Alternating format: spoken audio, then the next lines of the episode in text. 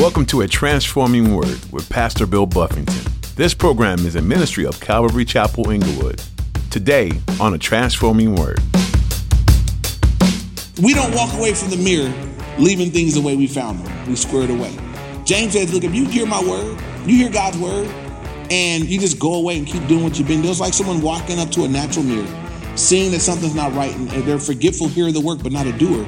Um, but he says, But you, you look into the perfect law of liberty and you look into the word of God and you continue in it, says that person's going to be blessed in what he does. And I know that all of us want to be blessed in what we do. We want to be those that are hearing and doing the word. God's word is meant to be read, remembered, and meditated on. Today, Pastor Bill is going to show you the diet requirements God gave Israel in the book of Leviticus. Just like a cow eats grass and chews its cud later to break it down, and get as many nutrients out of it as possible. God's Word should be reviewed and meditated on time and time again. You're meant to chew on God's Word when you read it, revisiting old scriptures and taking time to see something new each time you come back. Now, here's Pastor Bill in the book of Leviticus, chapter 10, for today's edition of A Transforming Word. Leviticus chapter 11 is essentially God put his people on a diet. And so I just would ask you to think about that. Most of us here at some point have maybe put ourselves on a diet, maybe, maybe not. Um, you know, if you put yourself on a diet, you can take yourself right off that diet. As soon as you see something that you want that's not on your diet. But what would it be like for us if God were to put us on a diet? If God were to say, you cannot have that, but you can have that. Somebody was joking earlier because uh, it's Sheena's birthday, and they were mentioning, you know, lobster and shrimp that would all be off the menu uh, for these guys right here. And so God had given some dietary restrictions for them as we go through them. And I want to say this right up front. As I was going through the chapter and reading through it and looking at it, um, I realized that these things do not apply to us today. And so, what I sought to do is in each thing just to draw out, there are things that we can draw out of each one, just application, things that would help us out. Um, but as we come to the end of it all, I will point out that you know, the rules for you and I are different. For the New Testament church, for the New Testament believers, um, thanks be to God, we're not under these same restrictions. But the principle in this chapter, I'm going to say it in the beginning and we'll look at it at the very end. The reason why God gave them these dietary restrictions was that it would set them apart from every nation around them. It would set them apart from everybody else. They would be the only people not eating bacon. They would be the only people not eating certain foods. It would set them apart. They would be unique. They would be different. And um, there were, as you look at it now, God was keeping them healthy. There were going to be some things that they would be spared health wise because of the things that God pulled out of their diet. And we'll speak of those when they come up. So, Leviticus chapter 11, starting at verse 1. It says, Now the Lord spoke to Moses and Aaron, saying to them, Speak to the children of Israel, saying, These are the animals which you may eat among all the animals that are on the earth. Among the animals, whatever divides the hoof, having cloven hooves and chewing the cud, that you may eat. And so, first off, the rule given of the things that they could eat had to be things with a divided hoof and that chewed the cud. And so first of all, that would speak of certain animals. Some animals had cloven hooves, some animals had hooves that were not cloven, they weren't divided. Um, some animals chewed the cud, some animals ate other things. As I looked at this, uh, and this is just by the way of application, I don't want to stretch the scripture beyond what it is, but um, as we look at what a divided hoof, it was separated, would distinguish certain types of animals had it, certain didn't. And uh, chewing the cud. Now, that's something that is unique to certain animals that they would chew the grass and they would chew it up. And if I could just explain how, does everybody know how cows eat? Everybody know that process? Okay. It's actually, it's gross, but it's cool when you, by way of application. A cow goes out they graze and they graze and they graze and they chew up lots and lots and lots of grass. And it goes into one chamber of the stomach. And they digest it and it goes in there and then they throw it back up and they start all over again and they chew it some more. And they got flat teeth so they can just get all the nutrients out of it and they swallow it again. It goes into another chamber and they get everything out of it there and then it comes back up again and they just chew it some more. And by the time they're done, you ain't getting nothing else out of that grass. They have gotten every single thing you could get out of that. They've got it all. Chew the cud. by way of application for you and I. Um, it is a great analogy to just meditating on the word. Um, for you guys that have been doing the scripture reading, we're almost at the end of the year. So I'm hoping that we're going, hoping that we're still in it, hoping you guys will finish strong. We got just the rest of the month of December. But when you do a reading like that, it's kind of like it's a read through. It's not real deep and meditative you're going through, going through Old Testament, New Testament, a Psalm, and a proverb. Um, I always think it's healthy to go back to what you've been reading through and find something for which now I'm gonna sit with this, something that spoke to me, something that stuck out in all that I read today. Now I'm gonna go back and meditate on it. What does it mean to meditate on the word? It's not just we read it, but it's now taking it back through a process. Um, in Psalm 1, where the psalmist said, Blessed is the man who walks not in the counsel of the ungodly, nor stands in the way of the sinner, nor sits in the seat of the scornful. But in verse 2, it says, But he delights in the law of the Lord, and in his law he meditates day and night. That word meditates, it literally means to speak it under your breath. And so it's like I read the word and I'm thinking about it, I'm talking about it. You know, you might be in your car and just kind of talking through the scriptures. That's what I do. I mean, I talk to myself. I talk through the Bible verses. I talk through things, and you know, you can put a Bluetooth in now, and people won't think you crazy. They won't know what you're doing, but you just start talking it through, and you're meditating on it. I'm thinking this through one more time. And how many times have you heard a scripture that you've heard before, and when you heard it another time, it was speaking to you all over again? And that's because it's a resource that's never going to be squolden out. So you can just go and sit with it and meditate on it and just spend time in God's word. Over in Joshua 1, Joshua was told that he wouldn't let the law of God depart from him, but that he would meditate in it day and night. That it'd be something he did in the morning and at night throughout the day, that that would be the thought of his mind. And so, um, as they were only going to be able to eat animals that had the divided hoof, and uh, one of the books I was reading, you know, they use that analogy of just a separated walk. I like the, the chewing the cud. And um, that would distinguish. That would be the animals that God would say, you guys can eat those things right there.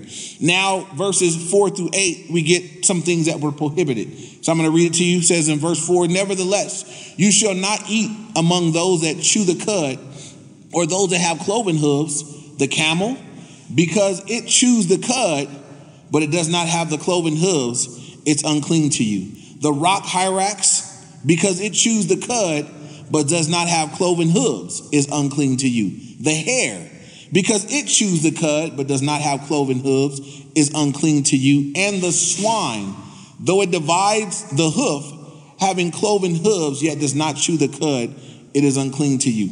Their flesh you shall not eat, and their carcass you shall not touch. They are unclean to you. So, as we look at this right here, God gives them some things and says, These you can't eat, these you can. The first one there is the camel. Uh, and looking this up, this is just a regular study done, said that I wouldn't want to eat a camel anyway. I don't know if you guys, I just, camel doesn't look like an animal that would be tasty to me. But it said in regions where people consumed camel, they had a high rate of major intestinal problems. So whatever they got in camel is not good for you. God just told his people, don't eat camel, guys. That's off the menu for you guys. He took that one off. Then he gives them a few different things where he tells them, you guys, this animal, you know, has a cloven hoof. It chews a cud, but it doesn't have the right footing, you know. And, and again, if we're looking at the cloven hoof as, as it distinguishes how you walk, and we're looking at chewing the cud as what you take in. I just want to make a few applications there, but I do want to point this out too. As they're forbidden to eat camel, um, you guys remember when Jesus was going off on, and he was going off on the Pharisees in Matthew chapter 23, verse 24. Jesus said, You guys strain at a gnat and what? Swallow a camel. And you know, you, one sense you read that and this kind of sounds comical. Jesus said, You guys, I mean, if someone's straining at a gnat, if a gnat is unclean, it gets into your throat, you're straining to get it out. And he says, and you guys just swallow a camel. You know, you guys are ridiculous, is what Jesus is saying to that group right there, because a camel is also unclean. And you got to strain out this little bitty thing and then consume something else that's off the menu that's huge. And there are people that are like that. There are people that they'll pick and choose where they're going to obey God. And this area over here, they're going to be super obedient. We don't go to those. We don't do any movies like we don't do that at all. And then there'll be something over here for which uh, they live in total you know, carnality, total sin.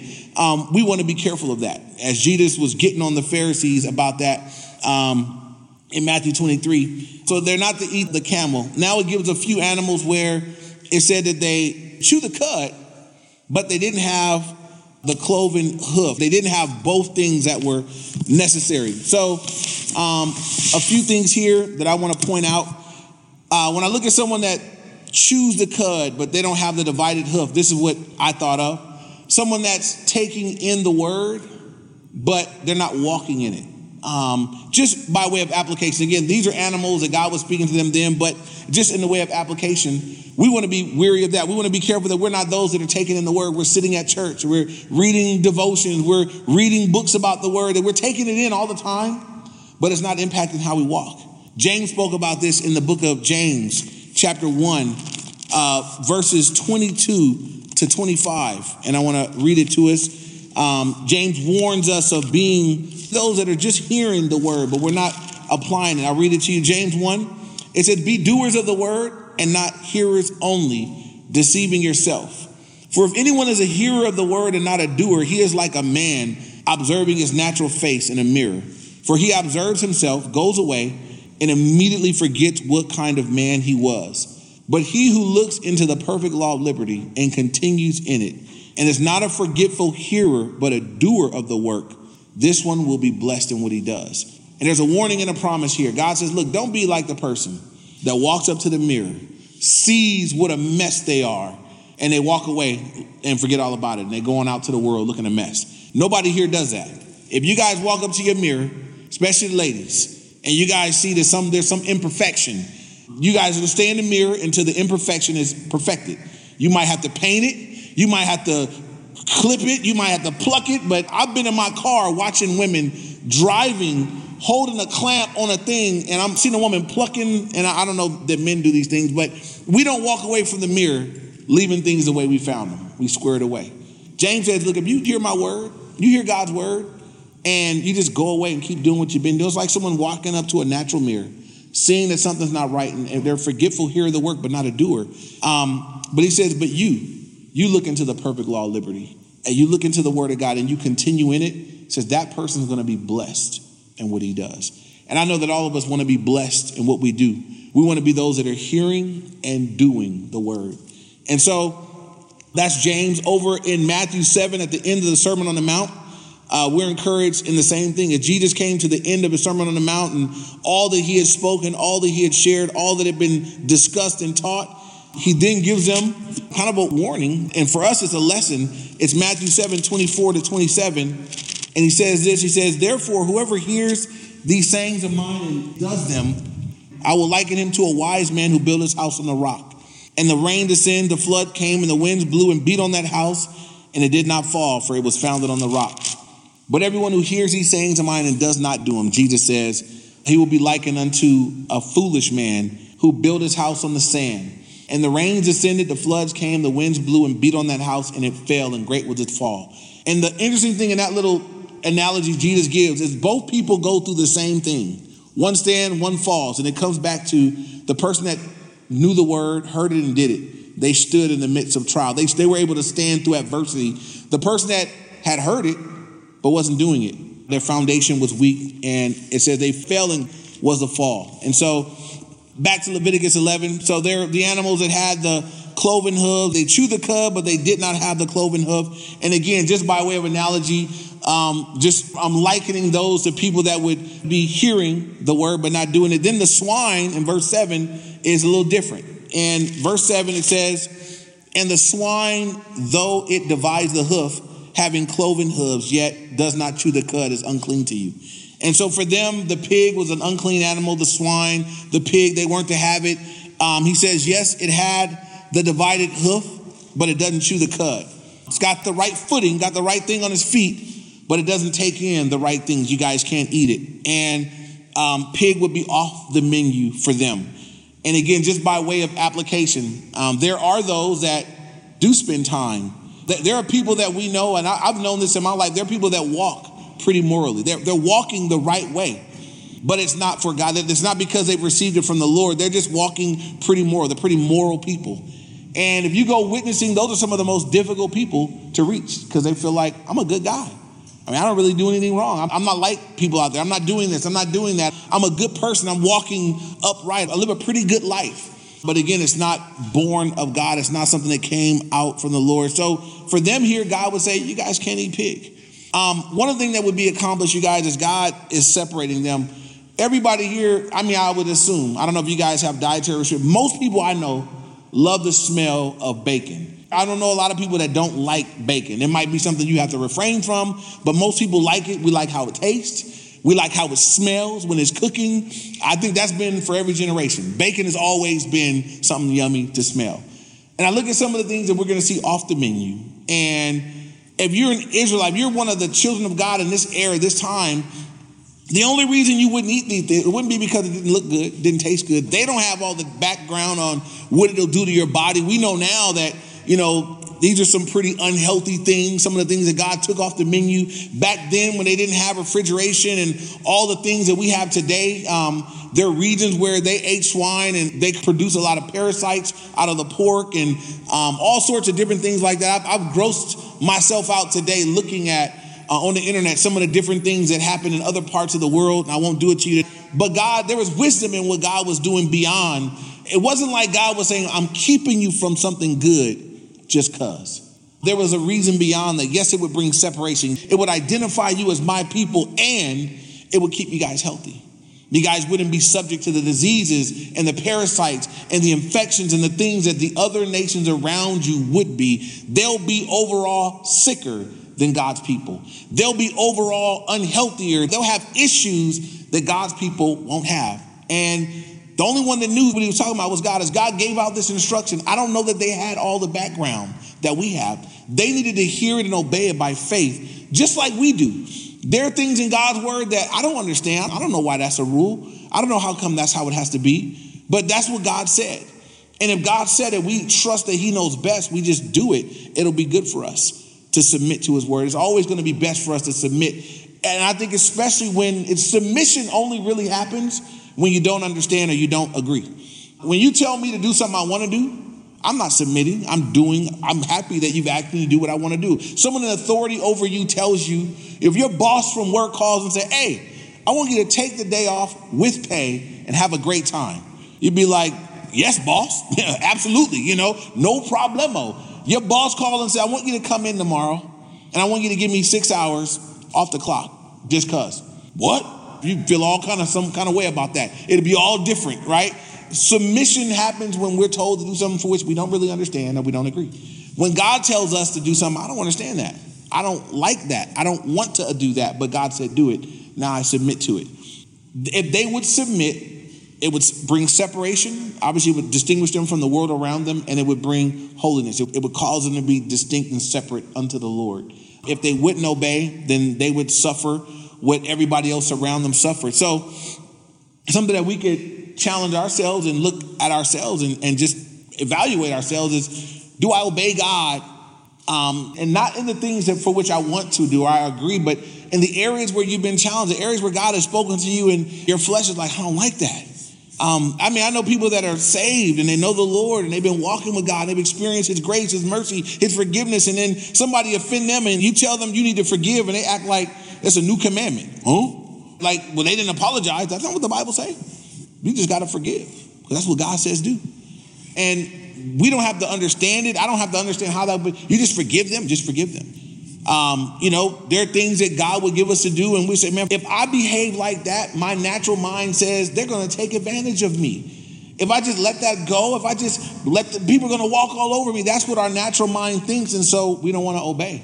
And God would say, No, I just I've told you how to behave. I want you to be forgiving. I want you to let it go. I want you to let me be in charge of your life. Let me be Lord. And so I challenge everybody to consider any area of the word where God speaks to you, has spoken to you, or it's just written in the Bible that your flesh is challenged by. It's hard for you. I don't understand that. I'm not sure. I don't get how come God wants that. Um, that we would find ourselves submitted and obedient. Um, it will distinguish us, it'll separate us as his people, and it pleases the Lord. Um, their obedience would please the Lord and bless them. Their disobedience would not please the Lord and it would not bless them. In verse 8, their flesh you shall not eat, and their carcasses you shall not touch. They are unclean to you. And if you want to circle in your Bible, shall not eat and shall not touch. And I just would point this out. If God tells you you can't eat something, would it be a good idea to walk around holding it? I'm not eating it though. I'm not eating it though. You know, would that be wise? That's what some people want to do with sin. Um, they want to hold it as close as they can hold it and say, but I'm not doing it. How many of guys have seen little kids, annoying little kids, and they'll put a finger in another kid's face as close as they can get to their face? I'm not touching you. I'm not touching you. And the face, the fingers is right here. But some of you guys, I know some annoying little kids that do stuff like that. But finger right in the face, but they're like, I'm not touching you. I'm not touching you. I'm not touching you. Just as close as they can possibly get until somebody smacks their hand out the way or whatever. There are people that that's what they do with sin. They want to get so close to it, um, right up on it. And but I'm not doing it. I'm not crossing the line. You stay there long enough, and before you know it, you're going to be over the line. You flirt with sin long enough, you stay that close long enough, you'll eventually be right there in it. You'll just drift right on over at some point. If God says don't eat it, it'd be a really good idea not to touch it. Uh, kind of reminds me of Genesis 3 3. If you guys remember when Satan was talking to Eve, um, we know that God had commanded that they wouldn't eat of the tree in the midst of the garden. We weren't there when she got the instruction from Adam, but Adam may have added, don't even touch it. Because when Satan came to her and said, you know, hey, did God say that you couldn't eat of all the trees of the garden? She says, well, of all the trees of the garden, we may freely eat. But Genesis 3 3, of the tree in the midst of the garden, God has said that we should not eat it or touch it, lest we die. Probably her husband gave her that bit of extra, you know, don't eat it, don't even touch it. And again, I mean, I think that'd be a good idea, right? If I can't eat chocolate cake, do I got any business touching it? Not really. Um, there are things that God would say, I don't want you to eat it, I don't want you to touch it. So I would look at that and I look at the life of believers and just say that I believe that we need to be as far away from that which is prohibited. Uh, we don't want to flirt with sin. We don't want to be right on the line of it. We don't want to test the limits.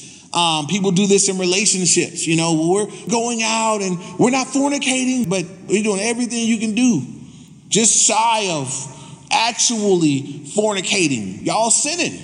That's it's so much sin happens before actually sin you're way too close. You don't belong there. If I don't supposed to be drinking, should I be at the drinking place where everybody else is drinking?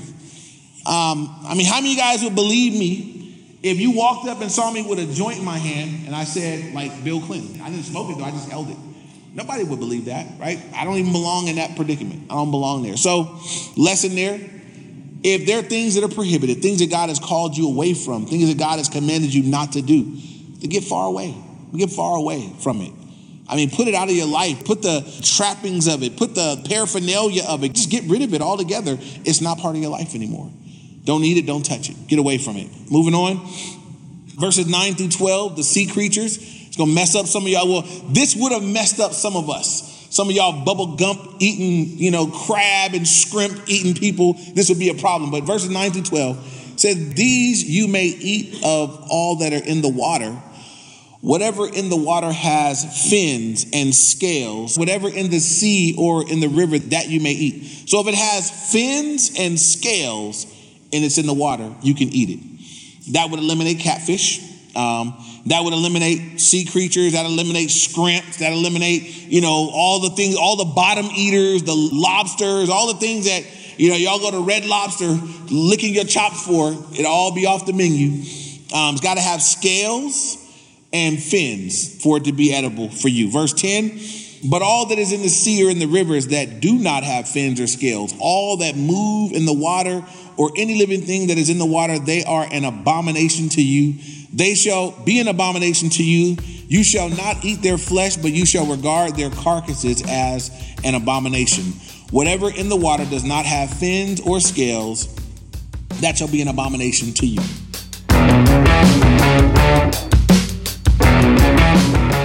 That's all we have time for today on the Transforming Word. But we're so glad you joined us for today's teaching with Pastor Bill. As we continue learning from the book of Leviticus together, our prayer is that you begin to understand where you come from. Knowing your roots is so important to understanding your faith and the heart of God. You may think all the rules within the Bible are outdated or just plain don't make sense, but they were there for a reason. They weren't there to punish, but rather to guide. And who doesn't need a little guidance from time to time? We hope you continue to learn more from the book of Leviticus and encourage you to read on on your own. If you're interested in hearing additional teachings from Pastor Bill, you'll find them on our website, calvaryinglewood.org. If you live in or near the Inglewood area, we'd love to meet you and invite you to join us for worship this weekend.